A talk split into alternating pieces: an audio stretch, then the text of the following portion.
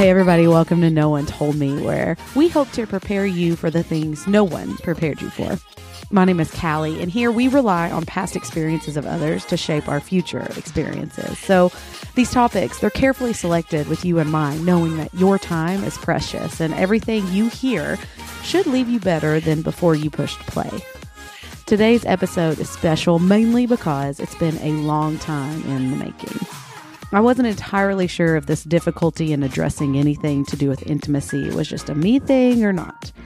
So before I do topics like today's, I always try to feel it out with you all over at NOTM Podcast on Instagram because if this is truly going to make you better, I want to make sure we're talking about what matters to you. So I asked you guys, hey, what was it like when your parents gave you the talk? You know the one I'm talking about. And based on your stories, and honestly, the stories of my husband Ryan, who we somehow in 15 years had never compared notes on how this was for us, many of you grew up on farms.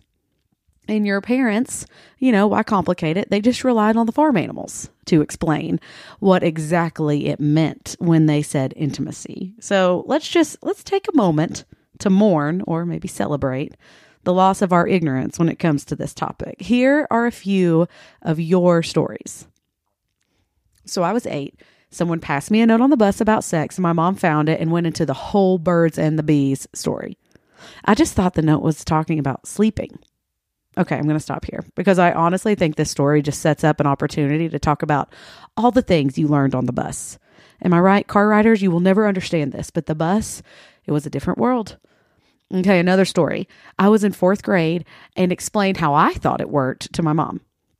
I now tell her that I actually gave her the talk. But then I personally, Callie, I had a follow up question for this listener. I wanted to know if her fourth grade self had everything right. And apparently she did.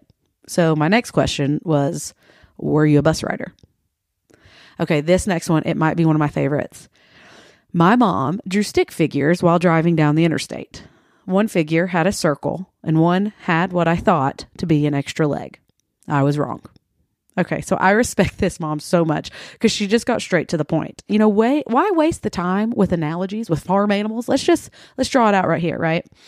Okay, but these conversations happening in cars, this was a common theme in these stories. And I get the strategy. I fully get it. It's actually kind of genius. You have trapped the child. They can't not listen to what you're saying. They're not going anywhere. One parent apparently was using this strategy and got so distracted in her explanation that she and her daughter ended up on a closed road on private property with a very aggressive landowner pointing a shotgun in their direction. So, I mean, if you weren't already sweating from just the content of the conversation, then you definitely were by then. One said her older siblings and very curious friends filled her in, but that was followed by her mom offering to pay her a $1,000 if she remained abstinent when she started college. I mean, I guess it paid for her books that way, you know, maybe some smoothies. And even more said that their parents, like mine, utilized books with pictures, very descriptive pictures. And probably the biggest power move of all was the mom who showed her daughter a fully unedited picture from a doctor's view during delivery. And I quote, the baby was crowning. Okay, I'm going to be honest. I've delivered two kids and I don't even know what that looks like. But there were also so many who said they never had any conversations about it. One said, I just had to go in blind, searching around for the right parts. And if I'm perfectly honest with you, even if you do have the talk, you're still doing that the first round. Our moms, dads, aunts, grandmothers, they did the best they could. And as a parent, the thought of this conversation makes my eye twitch. But it's because we have this obscured view of sex and its purpose within marriage. We've made it something to hide, to be ashamed of. We've built guilt around it. But I don't think this was intentional. I actually think the narratives we're talking about were started with good intentions, but twisted with shame along the way. If you were or know someone who was raised attending events like True Love Waits, Silver Ring Thing, and they were reading I Kiss Dating Goodbye, there are a lot of disparities between the why and the how. A lot of inaccurate pictures painted about incredible wedding nights gaping holes and explanations of sex within marriage, and a scarcity of grace for anyone who found themselves crossing lines they were advised not to. A seed of truth when not watered with intentional conversation, honest answers, and grace, can easily shrivel into feelings of guilt, shame, and uncertainty as we try to fill in the blanks ourselves. We enter marriage with an expectation, an idea. And when that expectation isn't met, when the idea remains just that, an idea, we're left with the disappointment and the apprehension that we don't know what to do with. I'm so thankful for the people in my life who came alongside me to help navigate the realities of intimacy. I'm even more thankful for the stories of my people who experienced the redemption of knowing a grace filled Jesus in the face of a shame filled moment. But not everyone has those people. And if that's you, you can right now consider no one told me your people. So do me a favor. If you finish this episode and you have more questions, more thoughts, and you want to lean into a piece of it, let me know at NOTM Podcast. Your story matters. I promise your story matters to others because they want to know if their story matters. This may just have to be a part of, you know, just one part that is a part of a long overdue conversation around purity culture, real intimacy, and why the heck no one tells you what that honeymoon night is actually like. So, we're having a conversation with my new friend, psychologist Dr. Camden Morgante, who is currently in the middle of researching and writing a book about the impact of purity culture on our overall world view. This, my friends, is just the tip of the iceberg. Okay, so one of my favorite things about Instagram is how often I get to meet people that I don't know that I would have gotten to meet otherwise. And that's the story of today's guest. So, Camden reached out to me about this concept of purity culture. And this is something that we have touched on here on No One Told Me, but have not going gone very deep in. And before we even hit record, I was telling Camden, I was like, this is something that's so much deeper than I even realized. And she just said, well, that's usually the response I get on this topic. So, Camden, we're excited to have you here. I'm going to let you tell us a little bit of your backstory. I know you are a practicing psychologist. Tell us a little bit about that and kind of how you got into it, why you're passionate about it, that kind of stuff. I'm Camden Morgante. I'm a licensed clinical psychologist. I live in Knoxville, Tennessee and I'm at a Christian private practice and, and, I work there as well as teaching college classes as a professor online. And then I also write and do some speaking about this topic, about purity culture and women's issues. I've been married for almost five years, and we have a two year old daughter. Um, and so she keeps me very busy too, as all of the moms listening know, and definitely working, both of us working full time, and then having a child is, is a lot to handle. So, yes, that yeah. is tricky business. Have you gone through the potty training stage yet? Well, she's just a little over two. So oh, okay. Introduced it. Yes. Yeah. So we've introduced it. She uses it here and there, but she's not super interested right now. Oh my gosh. That's we are I have a three year old and we are in the heart of it. And so my mind only revolves around potty training right now. So like every person yeah. who's like, I have a child who's this age, I'm like, okay, talk to me about potty training. What are you doing? How's it working? Mm-hmm. Because I have an older daughter who took to it immediately. And then my son Hagen, he's just he's like, I don't why would I do this? This just takes time. I've got other things I'd rather be doing right now. right. Why are you even rather trying? Let's start with the basics because I think if you're in the South or if you grew up in the South, you remember things like uh, Silver Ring Thing or True Love mm-hmm. Waits. I mean, I those were a huge part of my upbringing. I remember going to all of them. I had multiple rings that I wore. You know, the whole the whole deal. I read the books. I did all of it. But for someone who is kind of just hearing this phrase, maybe wasn't introduced to it until later, define purity culture for us and also just dive into how you started noticing it was bigger than just something mm-hmm. we went to as high school students. Yeah. So purity culture is an evangelical Christian belief and movement, social movement, kind of in the late 1990s, early 2000s, which is when I was growing up. And so I was very much steeped in it. And it's teachings about purity, sexual purity, about refraining from sexual intimacy until marriage, about being abstinent until marriage. And the intent of the movement I feel was good. And so I, I do make it clear in my writings that I do still believe in what I call this biblical sexual ethic of reserving sexual intimacy for marriage. But yet the methods and the way that the that purity was emphasized and the way that it was taught, with this emphasis on the rings and rallies and purity balls and I kiss dating goodbye. And, and then those kinds of things were part of the movement had a, a rippling effect that was really unintended and unanticipated, but like you said, it's it goes so much deeper and and it still affects us to this day. A lot of women and men in our 20s, 30s, and 40s now who grew up in this culture. Mm. So I've started noticing it because I grew up in this culture. Like I said, I went to um, youth group in church growing up, had a True Love Waits ring, read I Kissed Dating Goodbye, made that um, purity pledge, went to a Christian college, which this was very much the norm to at least proclaim that you had this belief and that was celebrated. But then I started to realize that some of the things I was taught in purity culture were false promises. They ended up not coming true for me. For example, I was promised that if I remained pure, that God would give me a fairy tale marriage and a spouse. And my relationship in college, that was my first serious relationship, my first love, ended after three years. And I was completely devastated and heartbroken mm. and just really uh, my faith was was even really shaken because it was like where where is this promise that you promised me god like where where is the marriage and the husband and this beautiful fairy tale ending that i thought was going to happen and i ended up being single for almost all of my 20s mm-hmm. um, not meeting my husband until my late 20s we got married when we were 30 so it it was a long road of really unpacking the beliefs of purity culture and the effects that it had on me you know, your story is one that I hear so often. And I think at times you can think you've done something to not receive it. I know that right. you deal with a lot of shame. I mean, reading your blog and kind of some of the writings you've done, you talk a lot about this piece of shame and that mm-hmm. some, and it's not even just shame for lines you crossed, it's shame even on your wedding night of, I don't mm-hmm. know how mm-hmm. to do this. So,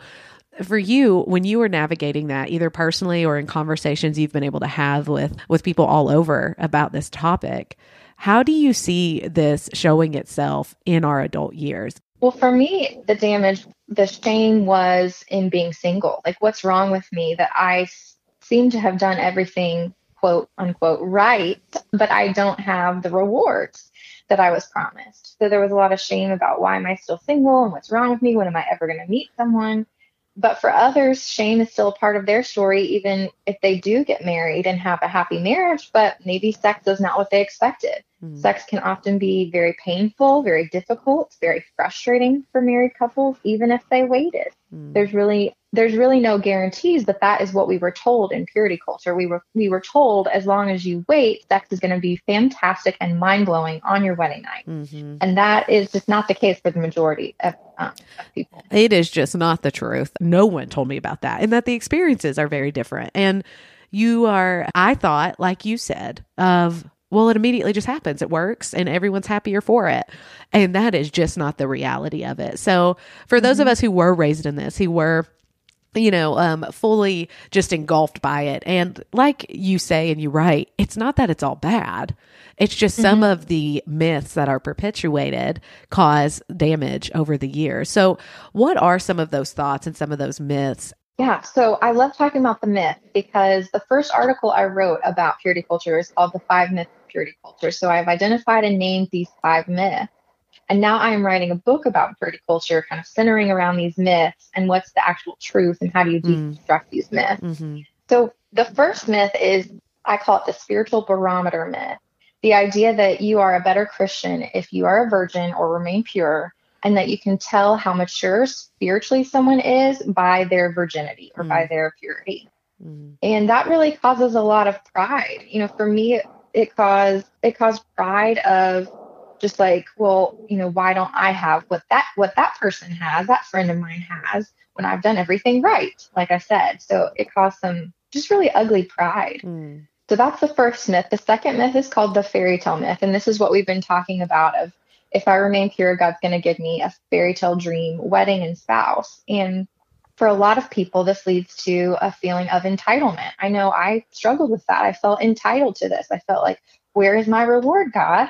um, which is such an ugly, you know, attitude to mm-hmm. have. Mm-hmm. When instead the truth is that it's God's grace that He brings us a spouse or not. Mm-hmm. You know that either one are whether you're single or married is a valid life stage, and it's God's calling for your life and his best for your life. His grace is wherever you're at, whatever stage of life or season of life that you're in, whether mm-hmm. single or married. That's myth number two. The, the, third myth we've also touched on the flipped switch myth. The idea that as soon as you get married, the switch flips and suddenly sex is on limits mm. when it was off limits for so long. And that's fantastic right away. Mm-hmm. And there's a lot of disappointment that comes from this myth because it's not easy right away for a lot of couples. Mm-hmm. And even purity culture and these religious beliefs about sex can often even cause more shame or sexual problems. So mm-hmm. it can actually, sex can actually be harder for couples who've waited and who've bought into some of these beliefs because maybe they didn't get good sex education, like you're saying, or they didn't have healthy and realistic expectations about sexuality. Yeah, and it, it's that expectations piece. If there's one thing I've learned in relationships or marriages, is what causes the most damage is unmet expectations, where you have mm-hmm. expectations that you either have communicated or not, or that have been set for you, and then they're not met. And so in this scenario, even with, you know, whether it's the honeymoon night or whether it's developing that intimacy over time, every couple responds differently, I think. You know, you mm-hmm. everyone's coming into the marriage differently as well with different histories.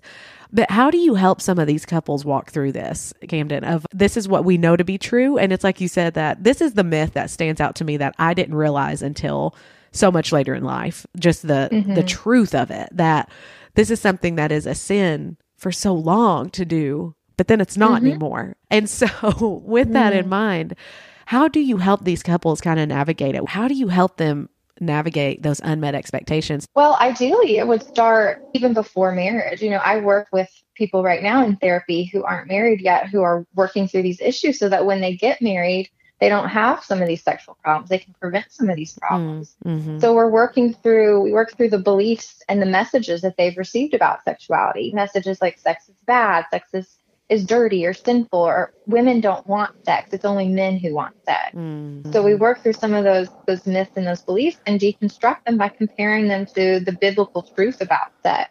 Mm-hmm. So a lot of re-education has to happen and whether it's before marriage or after marriage, couples couples need sexual education. Mm-hmm. Couples sometimes need therapy or need to read books or need to work, you know, with a trained and licensed professional who can work with them on their sex life mm-hmm. and help them communicate about it and get the skills and the knowledge in order to have a more fulfilling sex life.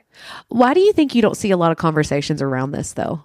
Why do you think it's a topic people kind of shy away from on any public platforms? Oh, just just the stigma of it of sexuality and just the shame around sexuality. We mm-hmm. all carry some sort of sexual shame or baggage because we're all sinful humans. You know, that's my belief. Mm-hmm. We all have sexual sin in our lives, whether we had premarital sex or not, or whether we've been, you know, faithful in our marriages or not the Bible says, you know, just lust itself is a sin. So mm. we all have some sort of sexual sexual sin and then often shame and baggage from the messages we receive from our parents or our churches or schools or peers growing up. So mm, sure. I think everybody just has a lot of shame around this and so there's stigma of speaking up about it and speaking the truth it's almost like your blood pressure starts rising as soon as anyone even brings up the topic. it's just like you start sweating a little bit. Like, we, yeah. are we going to talk about it? Are we not? Okay, so those were your first three myths. I think you have what, mm-hmm. two more? Yes. So myth number four is the damaged goods myth. This is the myth that if you have premarital sex or perhaps sexual abuse, even something that was not your choice and not your fault, but something that happened to you, that you are damaged goods, that you're not whole that you're tainted and dirty and that you don't have a whole self to offer your spouse one day. Mm. And shame is the very clear effect of this myth. You know, all of the myths carry shame with them, but shame is is the biggest in this myth, I think. Mm-hmm. Um, and it's just not biblical. It's just not true. It's erasing God's gift of forgiveness and redemption. If we say because you've made sexual mistakes or because of something that happened to you that was not your fault, you're damaged goods. That's just untrue and not biblical. And then the last myth I call the gatekeepers myth. And this is the belief that women are the gatekeepers of men's sexuality. So, pre marriage, that often means that women are the ones who have to put the brakes on. They have mm. to maintain the sexual boundaries. They can't tempt men or cause men to stumble. And then after marriage, it often looks like this idea that, again, women don't want sex. It's only for the man, and that you have to meet his sexual needs, or else he's going to use pornography or have an affair, and then it's your fault. Mm. So, this really sets us up for inequality and just a lot of unfair responsibility placed on women. and a lack of healthy self control for men. Yeah. That they're not learning appropriate self control and just self restraint or mutuality in the in the marital relationship that would really benefit the marriage because the women are given the burden. Yeah. You know, I think anyone who hears those, and again, who kind of either, even if you didn't grow up around it, I think you can see, mm-hmm. you can see the truth of them, even in the lives mm-hmm. of, of others or in conversations with your friends. I mean, I can find myself to a degree in all of those mm-hmm. uh, and feeling everything that you're describing at some point in my life, especially leading up to, you know, engagement into marriage and then having to navigate that. And all these conversations I have with these younger girls who are so confused by it but I will say, I think there's also a flip side to it. And you even speak to that a little bit that there are some positives that come from teaching these principles. What are some of the positive effects that you see of making these decisions? That it's not all bad, it's just more the how it's being taught. What are some positives that come out of it? Well, I think it's positive to have a high value on sexuality and mm. to be considering how we can honor God with our bodies and how we can steward our sexuality in a way that honors and obeys God. And, mm-hmm. and that's really what I emphasize in, in my writing is that purity is not to earn rewards or to avoid punishment or consequences. Purity is an act of worship or obedience to mm. God's teachings about sexuality. Mm. It's a way to worship and honor Him with our bodies. And that doesn't end with marriage. I think that was one of the big emphasis on purity culture is that they taught us, you know, as soon as you're married, it's going to be fantastic, sex will and you know purity's over then you know mm-hmm. it doesn't even apply to you anymore yeah which in fact i think we can be having sex in our marriage in impure ways mm-hmm. if we're mm. using pornography or if we're using each other for our own gain without any thought to the other person's needs or desires or mm-hmm. if we're mm. using sex in a manipulative way to try to have power over the other person none of those things honor god's design for sexuality either so just because it takes place in marriage doesn't automatically make it holy Oh gosh, that's so good. And so within that though, Camden, what I loved about you just leading into that is we are told, and you've said it multiple times, when you are married, it's mm-hmm. going to be great. Everything's going to be great. It just all falls into place. It's like the conversation always stopped at marriage. You know, like right. let's have right. this conversation. And then once you're married, and things aren't like it doesn't go the way you think it's going to on your honeymoon night or throughout your honeymoon and then through the first few years of marriage you're afraid to talk about it because no one's talking about it anymore you know? I mean mm-hmm. you get the storyline over and over and over again but then you're married and it's like okay this isn't quite what i imagined it was going to be. What now? So for anyone that might be listening that is struggling through that that is maybe been married or just married and they see the impact of that how would you speak to that? Well, I would encourage listeners who find themselves in that scenario who are married and, and really just disappointed and struggling in their sex life. I would encourage them to reach out for professional help. Mm. You know, there are there are so many resources and people that can help, whether it's your gynecologist or a pelvic floor physical therapist or a Christian sex therapist or professional counselor, somebody who is trained in the areas that you need help with, and somebody who can walk through this with you and help you like we talked about deconstruct the myths and replacing those with biblical truth mm-hmm. because that's what it really takes in order to to not be affected as much by purity culture anymore mm. and then couples therapy too because if something affects one of you it affects both of you in, yeah. a, in a marriage and in, in sexuality so so working together as a couple and seeing what's each of my part in this and how can i loving, lovingly support my partner so that we can have a more connected and intimate sexual relationship. And you know, you even speak to this that one of the biggest barriers to that is shame. I mean, you mm-hmm. you don't feel like you can have those conversations that you can bring someone outside in because it feels shameful. Like I should be able to, according to everything I learned, I should this should be fine.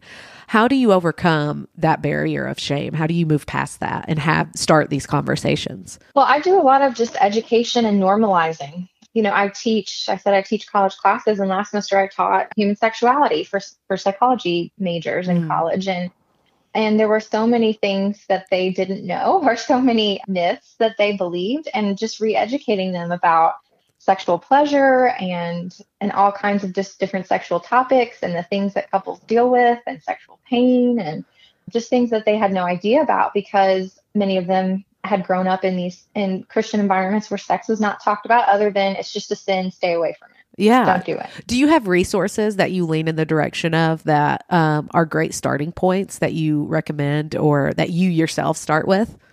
Yeah, I have a whole page on my website called Purity Culture Resources that includes books on purity culture, but then also just books on sexuality that I recommend to my own clients and students. That's great. Um, we will we'll definitely link to that in show notes because I think that's valuable for a lot of people who maybe aren't ready to have a conversation. They kind of want to uh, just read and educate themselves, and like you said, replace some of these beliefs with truth.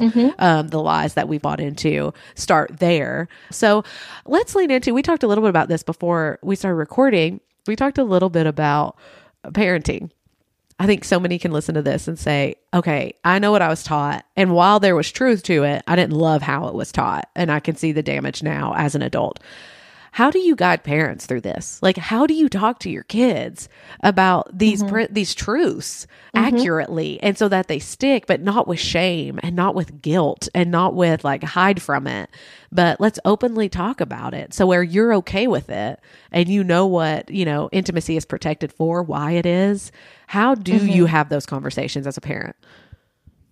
Yeah, this is probably one of the biggest new questions I'm getting because a lot of our generation are parents of young kids and we're wanting to do it differently than than than we heard. So, I think you have to start with your own self-examination. It comes back to yourself and your own beliefs. You have to be very clear first about the why of purity. You know, like I said, you can't rely on just rewards and punishments and false promises when you uh, when you talk to your kids about sexuality. You really want to be able to have a deeper why to offer them. Mm-hmm. And that mm-hmm. so that has to start with you checking your own theology about sexuality, your own beliefs, and examining how purity culture affected you so that you can work through some of the shame or some of the myths and how they've affected you. So my number one tip is to start with yourself always. Um, check how your what your beliefs are and how you've been affected and how you're living out sexual purity even in your marriage. Like I said, it doesn't end once you get married. So starts with a self-examination. And then secondly, we want to start the conversation early. You know, this it's a kind of it's not the best approach to have a sex talk with, with a teenager. The better approach is that it's not one conversation, it's a million little conversations from mm-hmm. from their infancy until their adulthood.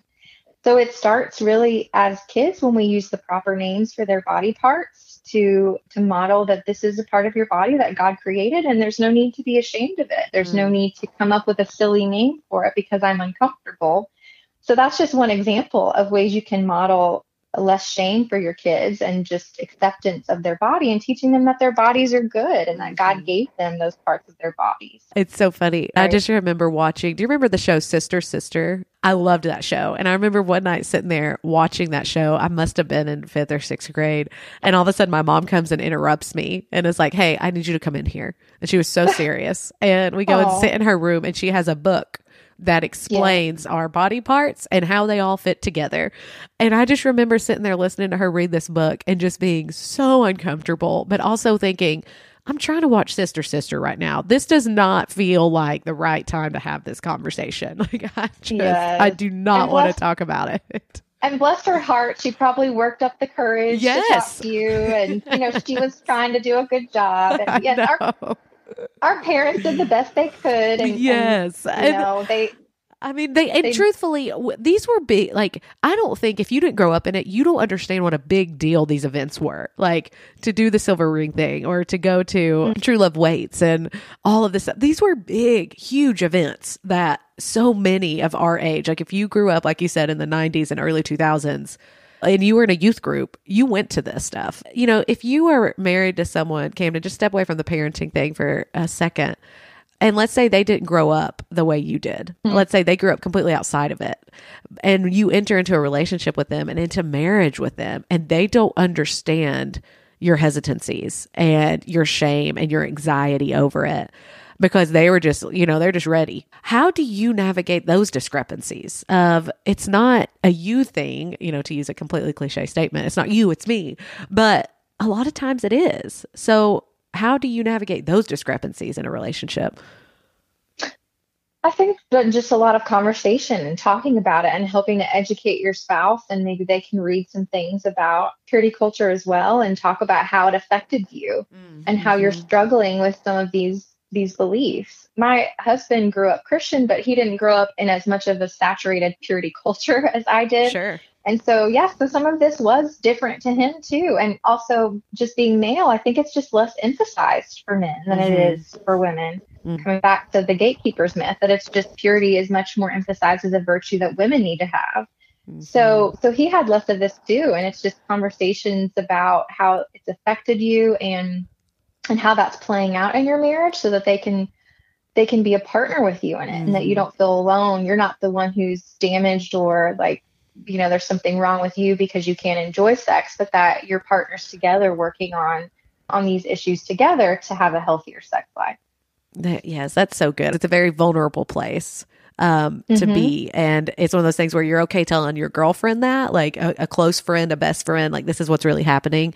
But when it comes to have to explain it to your spouse, it gets a little tougher and the waters get a little murkier on how to do that. But to backtrack a little bit back to parenting, you know, you said you have a, a two year old and when you start having these conversations are there stages you go through like obviously you're not going to go the full length of the story with a toddler mm-hmm. so how do you as a parent judge what to say and when to say it so that you're creating mm-hmm. these healthy channels for conversation. So I think answering their questions as they come up, not putting them off or not saying, "Oh, I'll tell you that when you're older," but just mm. being willing to respect their their curiosity and their questions and giving them the amount of information that they need in order to answer the question. You know, if they say, Where do babies come from? I don't know that we have to fully explain conception and fertilization and all of that, yeah. but, but putting it into terms that they can understand. And that also incorporate your religious beliefs and values into that too. Yeah. So yeah. We're already, I'm already, like I said, using um, using the proper names for body parts with my daughter, and we're already having conversations about consent, mm, you know, mm-hmm. sexual consent. But what that looks like for a two year old is I often ask her, Can I give you a hug or kiss? And if she says no, I respect that. Mm. Or she was at the playground and, a, and a, a, little kid pulled her hair. She has curly hair, so it's real cute. And, yeah. you know, so he pulled her hair and, and the little kid's mom, you know, scolded him and, and intervened. But I, but later I talked to her about it and I said, if somebody pulls your hair or touches you and it hurts you or they hurt you, you can tell them, no, thank you. Mm. Please don't do that. I've kind of modeled with her how to how to talk and speak up for herself. So yeah. those are just some examples of how even a topic like consent, which we would not think of a of talking to a two year old about how I'm already trying to incorporate that as it comes up in her life. This parenting thing, it's no joke, you know, it's just oh, no yeah. joke. it is. Yes, I'm, I'm telling you, there's nothing that prepares you for it, Callie. Like I, no. like I said, I was, I was older when I had her. I was already a psychologist. I've received all this training on child development. I've been a therapist for years, and yet here she, she comes, and I'm just, I'm just like, what am I doing? What is happening? Yes, yes. nothing quite prepares you for motherhood. it really is. I mean, I, I use this loosely. It's not so much that it's a guessing game, but each kid is so different that you're just trying to figure out how are they going to hear this? What do I need to do and present this in a way that they hear it? And I love that you said let them ask questions. I think we build it up in our heads that we have to have these like moving big conversations with our kids and force them. Mm-hmm. And a lot of times when you force it, whether it's about intimacy or whether, I mean, it can be about anything. I've just learned, especially with my five year old, the more that I force it and try to make her have a conversation about it, she don't want to have the conversation anymore. You know, just let it naturally come up when they ask. Answer the question honestly. Tell them the truth about what's happening. Don't say, "Well, we'll talk about it when you're older," because then mm-hmm. they might have lost interest in hearing about it from you. I mean, they might be hearing about it from other people, from friends, and that might not be mis or the information you want them to have. It also, when you say, I'll tell you later, we'll talk about it later. Now, of course, I can understand there's a time and a place for that. If they're asking, you know, in the middle of Thanksgiving dinner. Hey, if you're you know, at the dinner table, go ahead and open it up. Yeah. You know, just let, use the turkey as a display, yeah. a diagram. We'll talk about it later. yeah. But, uh, but no, when you say that, I think you're also kind of adding some shame to the conversation that, like, oh, this is something I'm not supposed to know, or this is something that you know, that mom's like afraid or uncomfortable to talk about. Mm. so I shouldn't have asked it. That's and true. then I think as you're ask you were asking questions about like how do spouses have these conversations and it can be really uncomfortable to talk to your spouse about your sex life or what pleases you sexually and i think wasn't that this that discomfort modeled to us in childhood mm. you know when our mm-hmm. parents are uncomfortable talking to us about it or you know mo- we can only talk to the same sex parent about it the opposite sex parent you know yeah. has nothing to do with yep. it well well then how does that play out years later when you're married to an opposite sex partner and you struggle to have that conversation because you've never seen it modeled you've never mm. had a conversation mm-hmm. about sex with with someone of the opposite sex before maybe so, and that's that's uh, it's just normalizing it i mean just these are things mm-hmm. that it's okay to talk about and even mm-hmm. the way you described you know those conversations within marriage and everything else the the truth you want to communicate is that it, and I think this is where there was that seed of truth in the conferences or whatever else in purity culture, which is that God designed sex. Like this is a good thing, but we mm-hmm. have we have twisted it and made it seem bad and shameful mm-hmm. and always sinful. And that is mm-hmm. just not how God designed it to be. Mm-hmm. And I love that you're kind of taking this on as we're going to change the narrative and we are going to normalize these conversations because that's the only way that all of these people coming behind us, and that's what this podcast is all about preparing those who are coming behind you. That's mm-hmm. the only way they're going to be able to step into these relationships and step into who they are without the shame and the guilt that intricately comes with any thoughts around, even from singlehood all the way into marriage mm-hmm. these thoughts. This is how these conversations that we're having today are how we're going to kind of shift that narrative. So I'm really, really thankful for that. I encourage people to explore their beliefs on sexuality and why you believe that because mm-hmm. we want it to be rooted in faithfulness to God and honoring Him with our bodies and obeying His teachings. Like you said, sex is good and was designed by God as a gift for us in marriage but we have to respect that if we mm-hmm. want to if we want to honor and obey God. So I think just encouraging your your listeners to do that and I would encourage them to like I said consider how purity culture has affected you I have a quiz on my website that I developed based on my five myths. It's called Which Purity Culture Myth Affects You? Mm. And so mm-hmm. you can go and take that quiz and answer the questions and see which of the five myths do you kind of agree with most strongly and how could that be um, affecting you today? Yeah. How's that shaping your perspective and how you look mm-hmm. at the big picture? Yes, that's so helpful. Camden, we end every episode here at No One Told Me with one question. What is something that you are so happy someone did tell you about? What's something you just love that you're into right now? Yeah, I feel like there's a lot of things. This could go serious or it could go. Oh, this is this is everyone's tension yeah. when they hear this question. They're like, "Well, I mean, I have a serious," and usually I say, "Hey, share both. Share a serious one and a fun one, whatever strikes your fancy."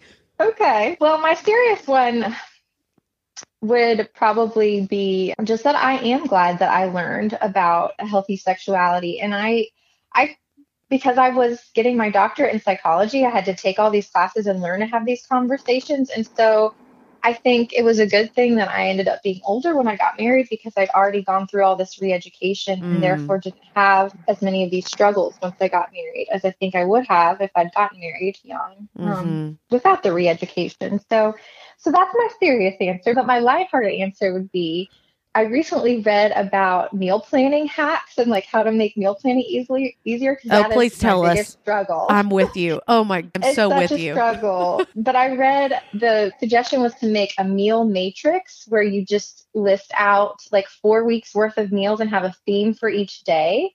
And so we've been doing that for a couple weeks now, and it's going really well. It, so, it is. So you, it's not so much that you're getting there and like every single thing is planned, but you're just doing four weeks of it and having at least a goal in mind instead yeah, of and like, each day has a theme. So like Tuesdays, today's Tuesday as we're recording this is a Mexican theme. So I know we're going to be having one of the four different Mexican meals that I've listed on the matrix. Oh, so. that's so good. It takes such a, the difficulty out of it of yeah. feeling like you've got to come up because that's what I mean at our house, it's almost always Mexican because that's kind of the easiest thing to do.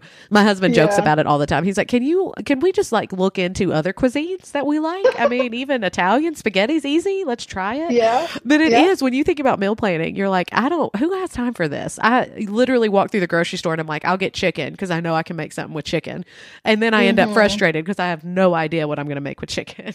so. Yeah, well, we do. We were doing one of those meal delivery where they, yeah, you know, where they send you the. We were doing one of those for a while, but we just it took a long time to cook and we didn't always enjoy the food. And Yep. so Yep. we said, let's just plan our own meals. And my husband does a lot of the cooking because he works from home right now in the pandemic and, So- and I'm I'm in my private practice most of the week. So so he yeah, so he can just kind of go with it You on the meal spot. matrix. Uh, well, that's what even with the the meals that they send you.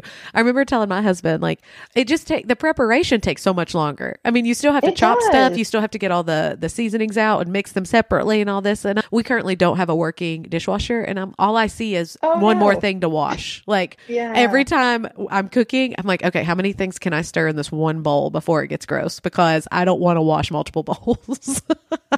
it's why Ryan can't watch me cook anymore because he can't handle it. He does not like seeing Uh-huh. that I refuse to use other utensils and bowls. So, but Camden, I'm so grateful for what you're doing. I know that, especially in the South where people get married so young, you made that point. You know, I got married Mhm. later, so I had time to Mhm. correct this. I Mhm. just love the truths that you're sharing for those of us who, I mean, I got married at 23. I didn't have time. I just Mhm. had really great friends that were like, let me tell you what this is really going to be. I just really want to spell this out for you because you're going to have your world rocked. But you don't always have someone who's having that conversation with you and then you feel a disappointment. So all of this that you're doing is huge, especially in our culture right now of correcting that and then kind of steering people towards truth. So tell us where we can find you. Thank you. Well, thank you for having me. It was a great conversation, and I just love the title and then the approach of your podcast, and then this fit it perfectly. So, I love it. yeah. But listeners can find me at, on my website, which is drcamden.com. That's the abbreviation for doctor, DR. And then I'm on Facebook and Instagram, the same name, Dr. Camden. And I would encourage people to go to my website, read that Five Myths of Purity Culture um, article, take the quiz, which purity culture myth affects you. And then I have several other articles I've written about purity culture and shame and how to talk to your kids about purity. So, yeah, so lots of resources there, lots of books and articles Yes. for people to all the good stuff all the good stuff we'll link to it so it's just a couple clicks for people to find you again thank you so much for taking your time with us today i'm excited to read that book you'll have to keep us up to date when it's coming out Thank you. Yeah, it's a long process. So, yeah. we'll get there listen it always is but then it's always worth it so we can't wait Yeah. Thank you.